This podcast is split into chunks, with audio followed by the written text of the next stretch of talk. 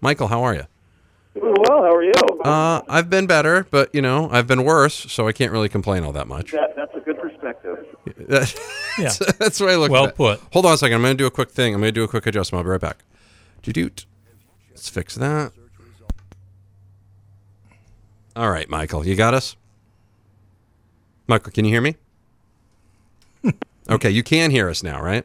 Yeah, and, and I'm not hearing a second noise in the And back. now you're not hearing a second noise. See, everything's working now. This is all very exciting. Okay. Beautiful. Gotta love technology. I love everything right now. I really do. I cannot get to my vacation fast enough. Anyways.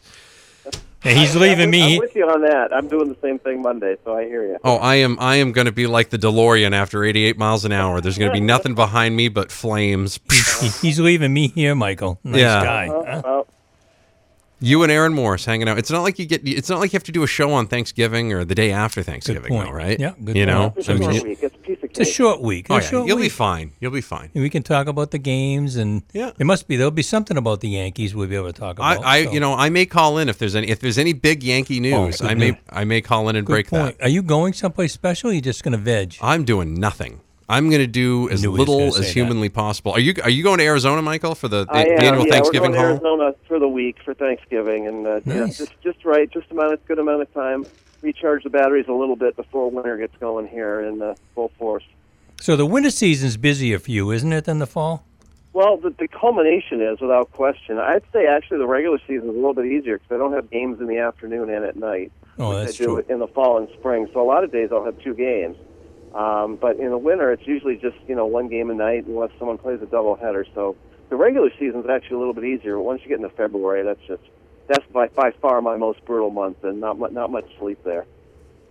Talking with Michael Hoffer from the Forecaster, the Forecaster.net. Yeah, February is the month of no sleep. It just never. And then there's usually some weather. Is this the first one that you can remember? The first football game that you can remember being postponed due to snow? Championship Yeah. football game? This is a new one for me. Absolutely, and and I know there've been some football. You know, it's weird. It's football state weekend. It's really a little bit of everything. I can remember, you know, years where it's been very comfortable, and the years where it's been bitterly cold, so cold I had to stay in the press box.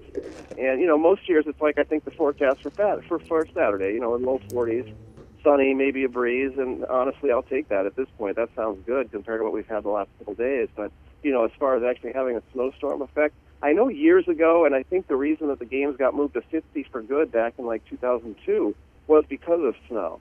So this isn't the first time, but it's the first time in a long time.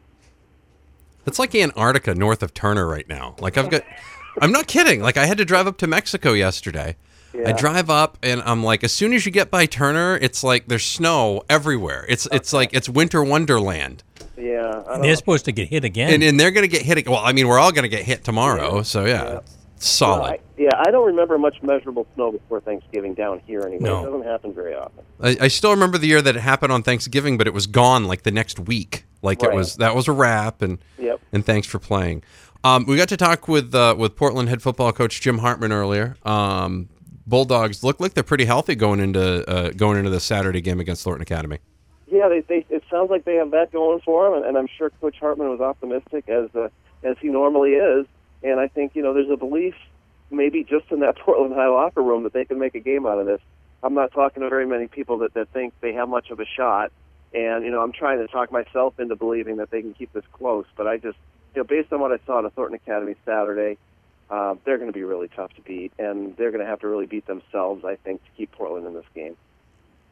Talking to Michael Hoffer from the Forecaster and the Forecaster.net. Any help with is home field advantage going to help the Bulldogs at all? I mean, this is kind of neat. This is this is what every Super Bowl team dreams of, but never does. It, it never seems to happen.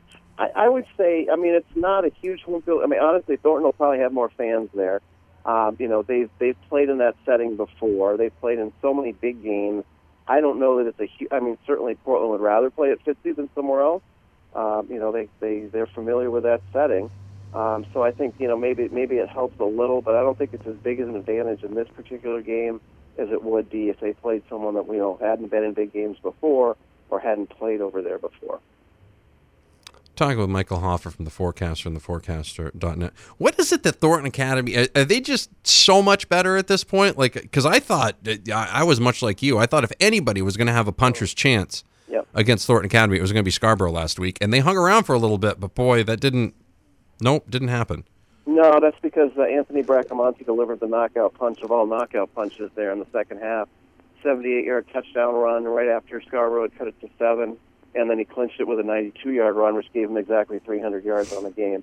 And the thing is, I mean, they they don't really throw the ball. This this particular Thornton Academy edition doesn't move the ball down the field that way, but their running game is so strong. Their line is very solid. Uh, and defensively, I mean, this is a team that's only given up a handful of points on their first team defense all year long. Uh, and seven of Scarborough's 21 points the other day were off kickoff returns. So even in that game, they held a, a very prolific offense to just 14 points. And, you know, Portland has a meticulous offense. I wouldn't say it's a prolific offense. Uh, Zach Elowitch has run the ball as well as anyone this year. Uh, but I think Thornton Academy probably, you know, I think they're going to gear up to, to limit his damage as much as possible. And this Portland team doesn't really have a lot of options through the air. You know, they'll throw the ball a little bit. Ben Stasian's a good receiver, uh, but this isn't a strong point of this Portland team.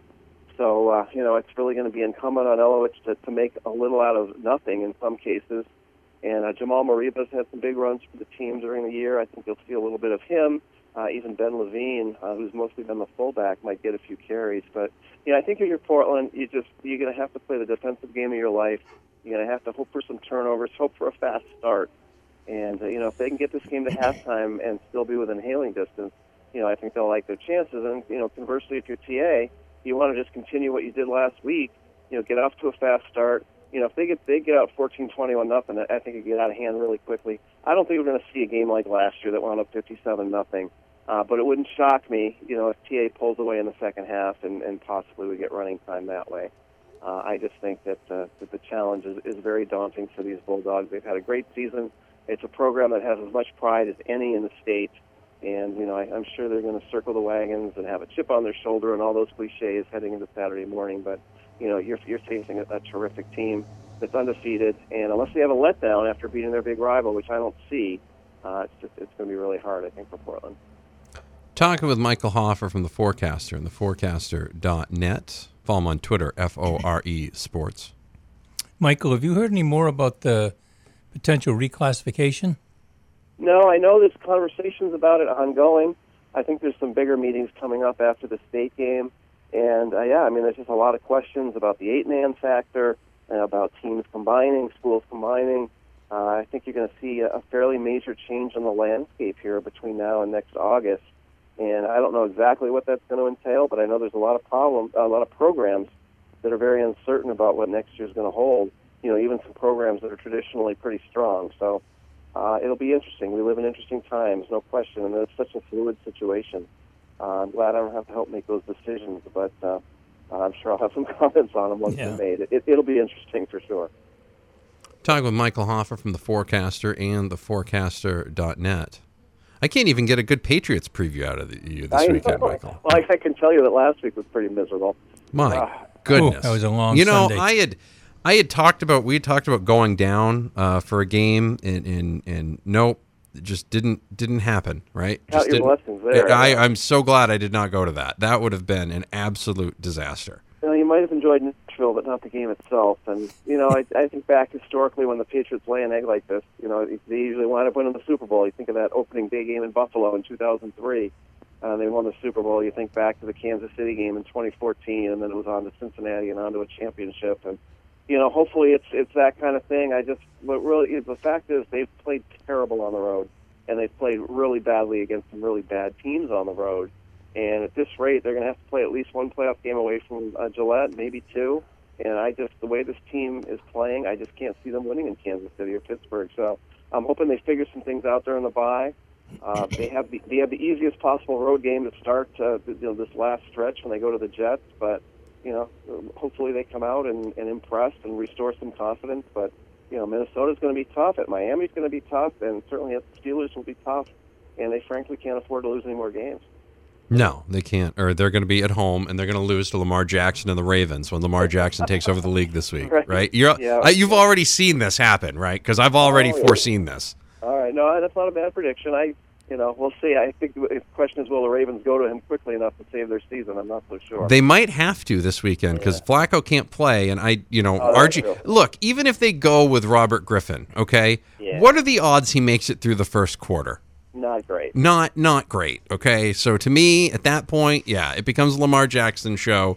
He wins, you know, they win, they get electrified, you know, they take off, they win the and, and they win the division, and then they end up, or, or even if they get the wild card, they end up coming to Foxborough on week one, and, and we've seen how that goes previously. So I'm count me out. Still a nightmare, as I Yeah, recall. I'm Uh, still. Yeah, you sound even more optimistic than me. Okay. Yeah, I'm not really I'm not really excited about any of this at this point. So we'll see what happens next week. We'll see how the, you know we'll see how they we'll see how they bounce back from this thing against the Jets. You know, last time they they had a similar situation to this. They'd lost two in a row and they went to face the Jets after Thanksgiving. They won 37 to 16.